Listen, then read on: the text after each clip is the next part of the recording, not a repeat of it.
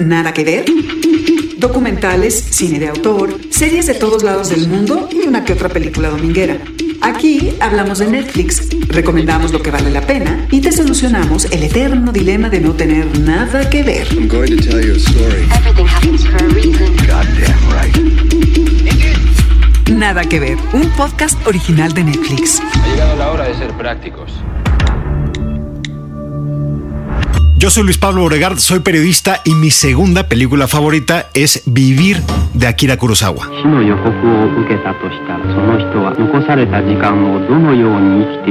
Yo soy Mariana Linares y tengo dos personajes favoritos en series y películas, la música y el sonido.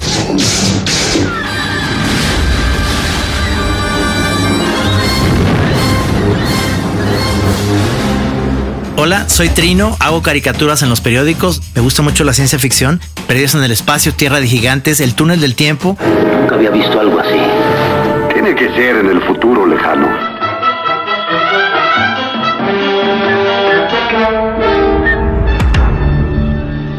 Hola, esto es Nada que ver, un podcast original de Netflix. Yo soy Luis Pablo Borregar. Mariana Linares, ¿cómo estás? Hola Luis Pablo, hola Trino. Estamos en este segundo episodio de Nada que ver y la gente que nos está escuchando puede escribirnos a la cuenta en Twitter arroba NetflixLat con el hashtag Nada que ver para que nos cuenten cuáles son sus comentarios. En la sobremesa de hoy tendremos tres recomendaciones. Tijuana, la serie mexicana que ya pueden encontrar, la película The Highwaymen, protagonizada por Kevin Costner y Woody Harrelson, y una serie muy particular llamada Osmosis. Así que aquí vamos. Sí tengo que confesar que algunas de, de las cosas que vamos a hablar en este episodio me las eché en el teléfono y las disfruté. Y funciona. Son las pantallas, ¿verdad? O sea, Son es el iPad, es el teléfono y es la televisión en su momento. Oigan, ¿Qué traes y quiero, mesa, quiero Mariana? arrancar eh, esta, esta recomendación de esta semana con una serie que se estrenó el pasado 5 de abril, Tijuana. Amenazas de violencia y homicidios son cosa de todos nadie los puede días para la atentar prensa contra la libertad de expresión. Así lo advirtió la comisión. ¿Cuántos cuerpos van? Creo que 16 hasta ahorita. Esa pobre gente se subió a ese camión con la única ilusión de una vida mejor. Pues esta serie de 11 episodios, eh, pues producida por Netflix y Univision. Interesante lo que cuenta, ¿no, Mariana Trino? Eh, una historia que nos suena conocida porque se desarrolla en esta ciudad de Baja California y es, es ficción, pero tiene que ver mucho con lo que pasó en 1988 eh, con el, Semanario Z, que es un referente periodístico en esa ciudad, y con el asesinato del gato Félix, Héctor Félix Miranda, y esta serie encuentra muchos ecos de eso. ¿Qué es lo que cuenta Tijuana? Pues Tijuana eh, arranca con el asesinato de un candidato a gobernador de Baja California que va muy bien y que es un digamos un outsider de la política. Y ese asesinato esa muerte violenta pues desenvuelve toda una serie una trama de corrupción que involucra a los poderosos de esa ciudad y sobre todo los héroes pues son los periodistas. Esta serie está dedicada para los periodistas y para la gente que está interesada en saber cómo se mueve el periodismo, porque habla de la vida cotidiana del periodismo, de los riesgos del periodismo, pero también de, de las artimañas, podría decirse, que utilizan los periodistas para sacar la información. Y algo que me encantó es todo lo que tiene que ver con el off the record Sí. todo lo que pasa en ese momento en donde el entrevistado o la fuente le dice al periodista, esto va fuera de la línea. Y ahí es donde ocurren las verdaderas historias. Así que si ustedes quieren enterarse de lo que realmente pasa con la información, vean Tijuana, una serie que protagoniza el mexicano Damián Alcázar. Fíjate que me gusta ahorita que acabas de mencionar, Damián, me, me gusta mucho la actuación de él. Y en general las actuaciones están bien. Hay cosas que no me gustan. Hay algo que se necesita todavía mejorar porque eh, en la persecución básicamente hay una persecución, digamos, hay un asesinato, no lo voy a decir más, pero o sea, hace falta tener más callo para filmar esas escenas. Eh, uno está acostumbrada, a lo mejor está acostumbrado a ver el cine gringo que es como muy de acción y todo esto, pero es, es una secuencia que pudo haber estado mucho más interesante y más dinámica a lo que se ve ahí, ¿no? A mí es lo lo que más me gustó del primer episodio, Trino. Eh, justo creo que ese choque, que es lo que le da mucha acción a ese primer capítulo, es lo que destraba un poco eh, el tono de ese primer episodio, que era un poco lento, como que estaba presentándote a los personajes de, esta, de este semanario que se llama Frente de Tijuana. Y ese choque le da acción, porque ahí ocurre en ese choque el asesinato que marca pues el resto de la temporada. Ahí es donde Gabriela, que pasaba de formar parte de la campaña, se convierte en una eh, periodista para investigar el asesinato de este candidato. Entonces yo creo que justo ese, ese accidente era importante para que la trama fluyera y para que nos pusiera en la ruta. Ahora, creo que la serie está muy bien hecha, es este mundo de Tijuana gris y que refleja un caso que a nosotros, mm, lo- los que nos dedicamos al periodismo, pues nos suena, se basa en la historia de Z Tijuana, un referente del periodismo mexicano y que aquí en la serie se llama Frente. No todos los días matan a un candidato a la gubernatura del estado. ¿De qué lado estás? En ningún lado. Solo estoy ofreciendo mi punto de vista. Eres periodista, no juez.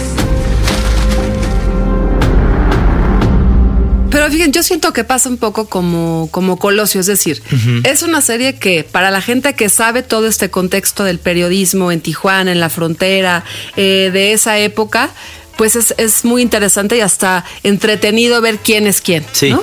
sí, sí. Para quienes no saben qué es lo que pasó, es una buena eh, primera eh, brochazo del el contexto periodístico en, en Tijuana.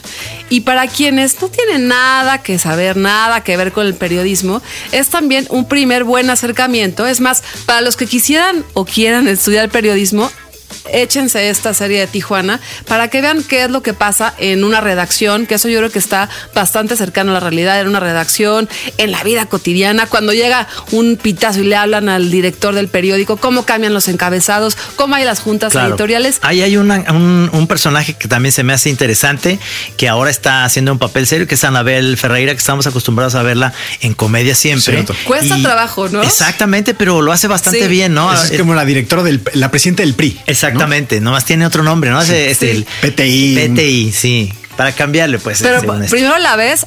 Ay, Jacaranda, ¿no? ¿Se acuerdan Sí, de ese personaje? sí, sí, claro, claro, sí, sí, sí. Y luego ya eh, muy rápidamente entra en personaje. Y otra eh, protagonista que me gusta mucho es la periodista muy joven. Sí. Eh, la, la actriz Tamara Vallarta hace de la periodista Gabriela Cisneros Gil, que entra en una especie de, de conflicto ético y de oficio. Tiene muy, poqui- muy poca experiencia, es muy joven, pero a la vez se le ve con un buen colmillo. Y no sé, pero pues yo como que me con ella. A y- mí me parece que le, le- le sobra demasiada solemnidad a veces como a, a este mundo periodístico, donde a veces sí hay, es cierto que en esas redacciones se baja al inframundo, a veces como brochazos lo vemos Yo en creo que algunos ya te olvidaste de personajes. tus años mozos ahí en, en las redacciones. Ya eres, ya eres muy Nos experimentado. volvemos ahorita. cínicos, nos volvemos cínicos.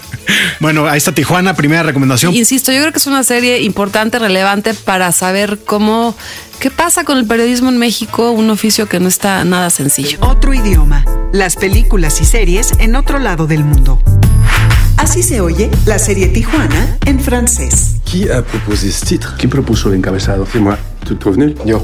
¿Lo odias? Non, ça m'a fait rire. Mais ça aurait été bien de dire que l'estropié avait 10 points d'avance. No, me hizo reír. Pero el mocho va adelante por 10 puntos, no por dos dedos. Tu préfères qu'on écrive L'estropié de chez lui à deux doigts de la victoire avec 10 points d'avance Il continue à gagner du terrain. Les gens commencent à croire ce qu'il raconte. Moi y compris. Te late que diga el mocho desde su casa por 10 puntos y dos dedos. Sigue muy firme el cabrón. La gente ya se lo está empezando a creer, incluyéndome. Le premier gouverneur indépendant de Basse-Californie. El primer gobernador independiente de Baja California. Una sobremesa donde abundan las recomendaciones. Nada que ver. Bueno, yo quiero platicarles de esta película de Highwaymen que sale Kevin Costner, eh, eh, Woody Harrelson y además la dirige John Lee Hancock. How many bullets you got in you? 16, I think. Might be good to have a doctor look at you sometime. Might be good to have a doctor look at you sometime. I ain't got no bullets in me. Es una película que a mí se me hizo muy padre, me encantó. Yo me acuerdo de la película de Arthur Penn, la de Bonnie and Clyde, pero esta es la versión, como digamos, la versión alternativa de cómo la policía, estos Texas Rangers, van a buscar a los a los famosísimos que los tenían como ídolos, Bonnie and Clyde, y cómo los van cazando como unos muy buenos abuesos. Oye, me encanta, me encanta la traducción de The Highwaymen, ¿no? Que eh, en, eh, ahí en la plataforma la pueden encontrar como emboscada final. Por si alguien no quiere spoilers, pues ya con este título ya sabe a qué se tiene uno. Sí. Pero ustedes qué opinan?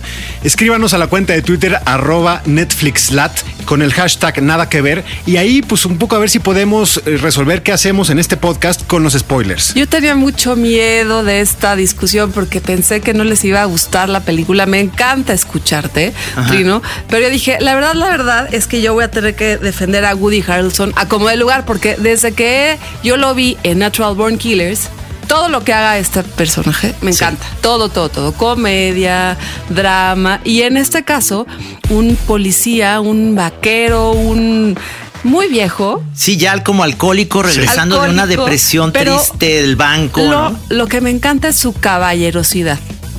Un vaquero o un policía eh, viejo que mantiene siempre como los buenos modales, las buenas formas. Me encantó.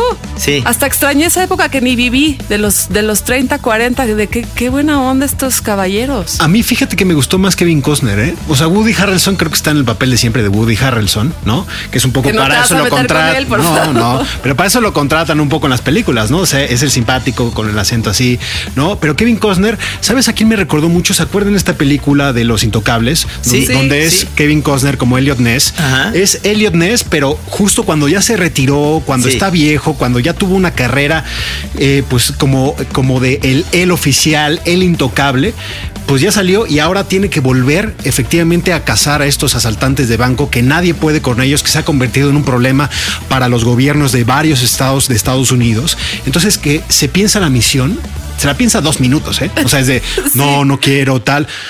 Bueno, sí, sí acepto. Entonces ya regresa como el típico policía viejo que no sabe hacer otra cosa.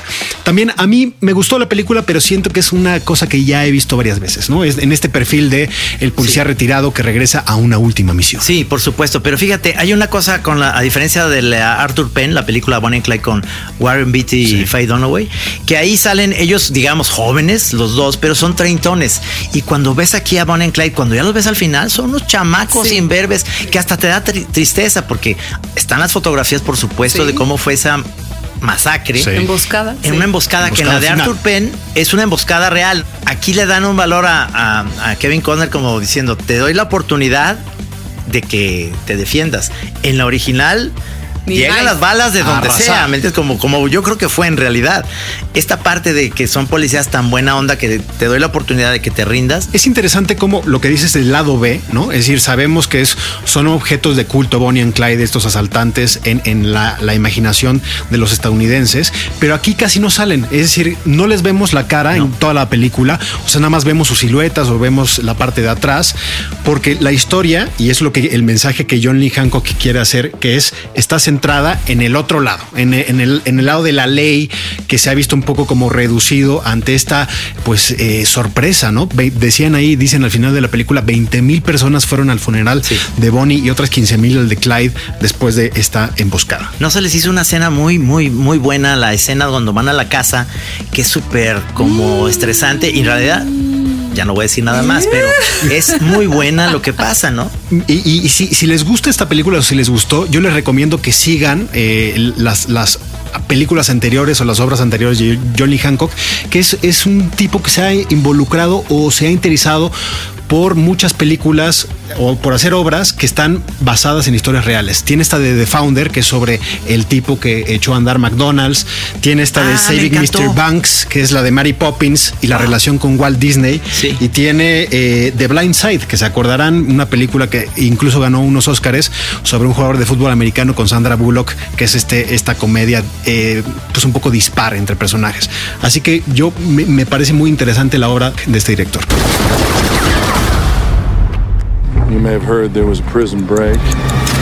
It was Bonnie and Clyde. The Highwaymen es una película clásica, dura dos horas. eh, tiene una estructura narrativa clásica de principio, eh, desarrollo y final, un diseño de producción enorme que les, que les tomó tiempo porque es de época, que tiene vestuario, coches increíbles de la época, en donde además tuvieron que hacer una cosa muy loca con Sí, las carreteras. En la carretera ¿no, la llenaron de tierra. Imagínate ese diseño de producción de hacer toda esa carretera este, que existe, pero llenarla de tierra nada más para la escena. Oye, y hablando de diseño de producción, tuvimos la oportunidad de platicar. Bueno, tuvimos, no, yo ya me subí, ¿verdad? No, sí, sí tuviste. Tuviste tú la oportunidad, Trino Camacho. Tuvimos la oportunidad de escuchar la De conversación escuchar. de Trino. De Trino Camacho con el gran Eugenio Caballero, el director de producción, director de arte, escenógrafo, Ganador nomina- de Goyas, de Óscares. ¿no? Sí, por, por, fíjate, el laberinto del fauno, Roma, entre otras, ¿eh? entre otras, estuvo aquí en Nada que Ver y nos cuenta un poco qué está haciendo. Ni hablar. Una conversación con los protagonistas más influyentes del mundo del entretenimiento. Eugenio Caballero, director de producción de películas Pues me da muchísimo gusto estar aquí contigo, mi querido Eugenio Caballero, que además, es que, a ver, ¿cómo te puedo decir? Este, eres director de arte, director de producción, Diseñador de producción. diseñador de producción. soy los dos, depende en el lugar del mundo, le llaman distinto. ¿Desde hace cuánto te dedicas a esto? Pues desde que tenía 20 años, este, es decir, hace 26 ya, 27. ¿Cuál ha sido la producción más, más difícil que te has enfrentado? ¿Laberinto del? No, no, yo creo que Roma fue una de las Roma. más difíciles. Eh, el laberinto porque pues fue hace muchos años y yo no tenía las mismas herramientas que tengo ahora, pero, pero pues todas tienen su, todas tienen su chiste. Tienes un proyectazo ahora en Guadalajara que me gustaría que me platicaras. Después de Roma y todo el periplo de Roma y eso yo quería también darme un poco de tiempo sin meterme de lleno a una película y me y, y se armó este proyecto que es un proyecto que me trae prendidísimo, que es de es una exposición sobre Guillermo del Toro que estoy curando y diseñando. Este, estamos trabajando ahí muy intensamente con Guillermo en la selección de piezas y esas cosas. Es una exposición que va a estar en el Musa en Guadalajara, en la cual eh, estamos poniendo a dialogar la obra que tiene Guillermo como, digamos, en su casa. Tengo una columna de la, de la exposición, es eso, justamente él como, como mm, coleccionista, un poco como metáfora de, de la inspiración, ¿no? De todas estas cosas que pueblan la cabeza de Guillermo. Por otro lado está él como, como creador, entonces tengo muchas piezas de sus películas, tanto props como vestuario, como dibujos, arte conceptual, todas esas cosas poblaron, por supuesto, a Guille- a Guillermo. Por eso estamos también teniendo una otra una parte distinta a lo que ya ha estado expuesto en el AGMA y eso. La colección es, es otra, las piezas que, que seleccionamos son otras. A lo mejor el 50% ya han estado expuestas antes, pero las otras son nuevas y Además le estamos incluyendo arte mexicano, arte mexicano, arte popular y arte de, de los maestros mexicanos también, que sabemos que, o sea, que, que- que sé y además lo hemos conversado mucho con Guillermo, que... em, pues que lo han influenciado. Entonces parte de eso es conectar a Guillermo, este creador universal, con Guadalajara, bueno, Sí. con México y con Guadalajara. Obviamente todo esto que vas a exhibir y todo eso nos va a remitir a, a miles de historias de, de Guadalajara que a él le va a encantar también verse reflejado. Ya empezó para nosotros ese proceso también, él con, como conversando de por qué él conectaba con ciertas piezas o ciertas publicaciones, ¿no? No, pues sensacional tenerte aquí, me, me dio mucho gusto que platicáramos así, me encantó verte. Muy bien, igualmente. Nada que ver. Un podcast original de Netflix. Yo quisiera hablar de una serie francesa que se llama Osmosis. ¡Uh, la, la! ¡Uh, la, la, la francés. Es una serie conformada por ocho episodios creados por el director Audrey Fouché, francés, y protagonizados por alguien que ya pueden ubicar, es el actor Hugo Becker, que sale en la serie de Gossip Girl. Que tiene una, que tiene, a a diferencia de otras series, tiene toda esta parte ya, ahora sí que es muy francesa la serie, aunque tiene mucho, muy, muchos episodios parecidos a Black Mirror para mi gusto. O sea, es una serie de ciencia ficción Sí. ubicada en Francia, hablada en Francia y con una filosofía francesa alrededor de la ciencia ficción. ¿no? Sí. Que nos cuentan la historia de dos hermanos científicos que están buscando la manera de generar osmosis, es decir, la vinculación de dos personas a través de diferentes experimentos. Es muy francesa, si se fijan. Sí. El amor lo dice todo, todo va por el amor. No es una cosa del enemigo, lo comercial, voy a vender. No, es, es alrededor del amor y eso, ese leitmotiv, me gusta. Bienvenue dans Osmosis. Êtes-vous prêt à découvrir ce qu'est vraiment l'amour Salut, je m'appelle Nils. Je suis accro au sexe. Je crois qu'avec quelqu'un que, que j'aime, euh, je pourrais changer. Avec l'aide de Martin, notre intelligence artificielle, j'ai l'immense honneur de vous présenter en exclusivité une expérience révolutionnaire pour rencontrer votre âme sœur. Lo voy a resumir como más, más baratito, más de A ver, chapala. a ver. Es dos hermanos que se ponen a lucubrar un buen Tinder, pero que sea de. que sea. Intravenoso, intravenoso, ¿no? Y con este. Y con mucha cosa de, de comunicación. Y digamos. con éxito. Y- exactamente. No, pero, a ver, Tinder no sabemos qué Usted- tanto ustedes es. realmente, eh, porque después eh, creo que es una serie, y aquí que, que hablamos tanto como a veces hablábamos de los vinos, ¿no? En el podcast pasado. Esto me sirve, es una serie como para limpiarse el paladar, ¿no? Ver a veces películas y producciones de otros países, en otras situaciones, con otros lenguajes, sirve un poco para lavar un poco eh, tanta producción que viene del norte. Pero, y, y en esto yo sí pensaba, ¿estaría yo dispuesto a hacer lo que sea con tal de estar con mi media naranja? También plantea cosas interesantes. Sí, ¿no? es más filosófica, insisto. Tiene Por que supuesto, ver- muy francesa. Muy francesa, Sí. de, del extensia- existencialismo, de además hay el pretexto de, bueno, el no el pretexto, el motivo es una mamá que pierde la posibilidad de recordar y estos hermanos eh, pues quieren ver cómo, cómo generan otra vez en la mamá que se que regresa, que se vincule otra vez con ellos, localizada en París, ¿no? Eh, hay, hay buenos y malos, pero los malos tienen que ver con el dinero, entonces esa parte es muy francesa. Eh, pero también yo creo que lo- en lo francés está la sofisticación. Sí. Y ahí es donde un poco me, me perdían a mí. Hay algo, historia. hay algo que, que me, me- me entusiasmó al principio de la serie y la vi toda y creo que hay que verla toda, pero sentí que al final tuvieron que hacer un poquito como telenovela. Este, el asunto, ¿me entiendes? Que tenían que haber una relación ahí más eh, que ya no me no se me hizo tan original a como iba en un, en un Ah, inicio. de acuerdo, completamente de acuerdo. Eh, A mí también me, me pasó eso. Creo que el primer episodio es dispara por todos lados, es súper ambiciosa. Efectivamente toca eh, temas. Si ustedes han visto Westworld, ¿no? ¿no? Por ejemplo, esta cuestión de eh, este mundo con robots que tienen eh, ciertos sentimientos. Aquí también te, te lleva como a pensar a- y, cier- y hacer ciertas reflexiones, pero al mismo tiempo luego empiezan a abrir como una especie de, de terreno por donde van por el espionaje, el espionaje eh, in- in- eh, industrial, ¿no? Porque es, hay que decirlo también, es este este Tinder intravenoso de dos hermanos, pero hay otra compañía que está buscando también hacer como dinero, pierden a los inversores. Entonces se va complicando muchísimo, abren 17 veredas, entonces como que va por demasiados lados, es demasiado ambiciosa y luego no termina de apretar como, como debería, ¿no? Sí. Pero sí vale la pena. Yo a mí me encantó la estética, por ejemplo. Porque es un, fu- un futuro muy creíble, ¿me entiendes? Porque sí hay cosas de, de adelanto tecnológico, pero no es esta cuestión Blade Runner, que no te la sigues creyendo, aunque pongan Blade Runner en 2049, todavía no, va a haber esos avances de coches volando. Y sí es muy europea Sí. y sí le ayuda a uno a ubicarse en un París contemporáneo, en una Francia contemporánea.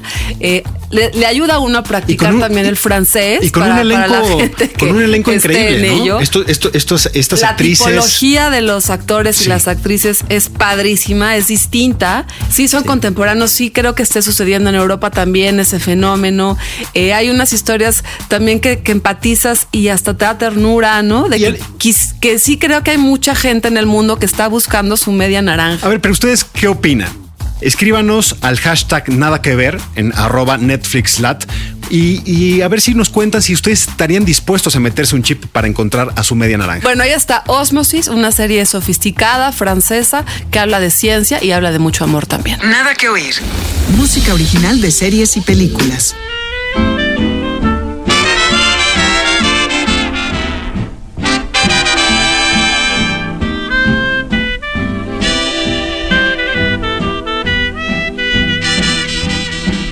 A mí me gustó mucho la, la música de la película de Highwayman Y sobre todo porque Benny Goodman, soy súper fan, mi papá le encantaba Benny Goodman y entonces es la mera época de, de las grandes bandas. ¿Les parece que escuchemos a Benny Goodman Me con esto encanta. que se llama Afraid to Dream? Nos escuchamos el próximo jueves. Luis Pablo, Trino, chao.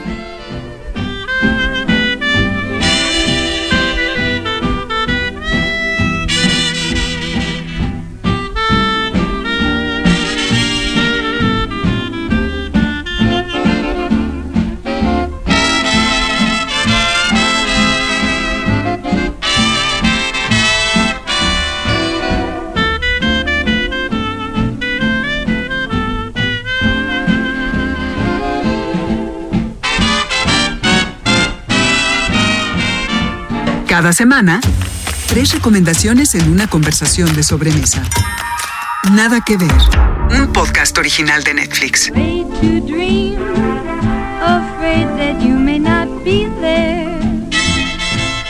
Afraid to dream, without you it would seem so bare. With open arms I call to you, I want you dear. As I reach for you, why do you disappear? Afraid to dream, I'll see you there with someone new. Afraid to find another one caressing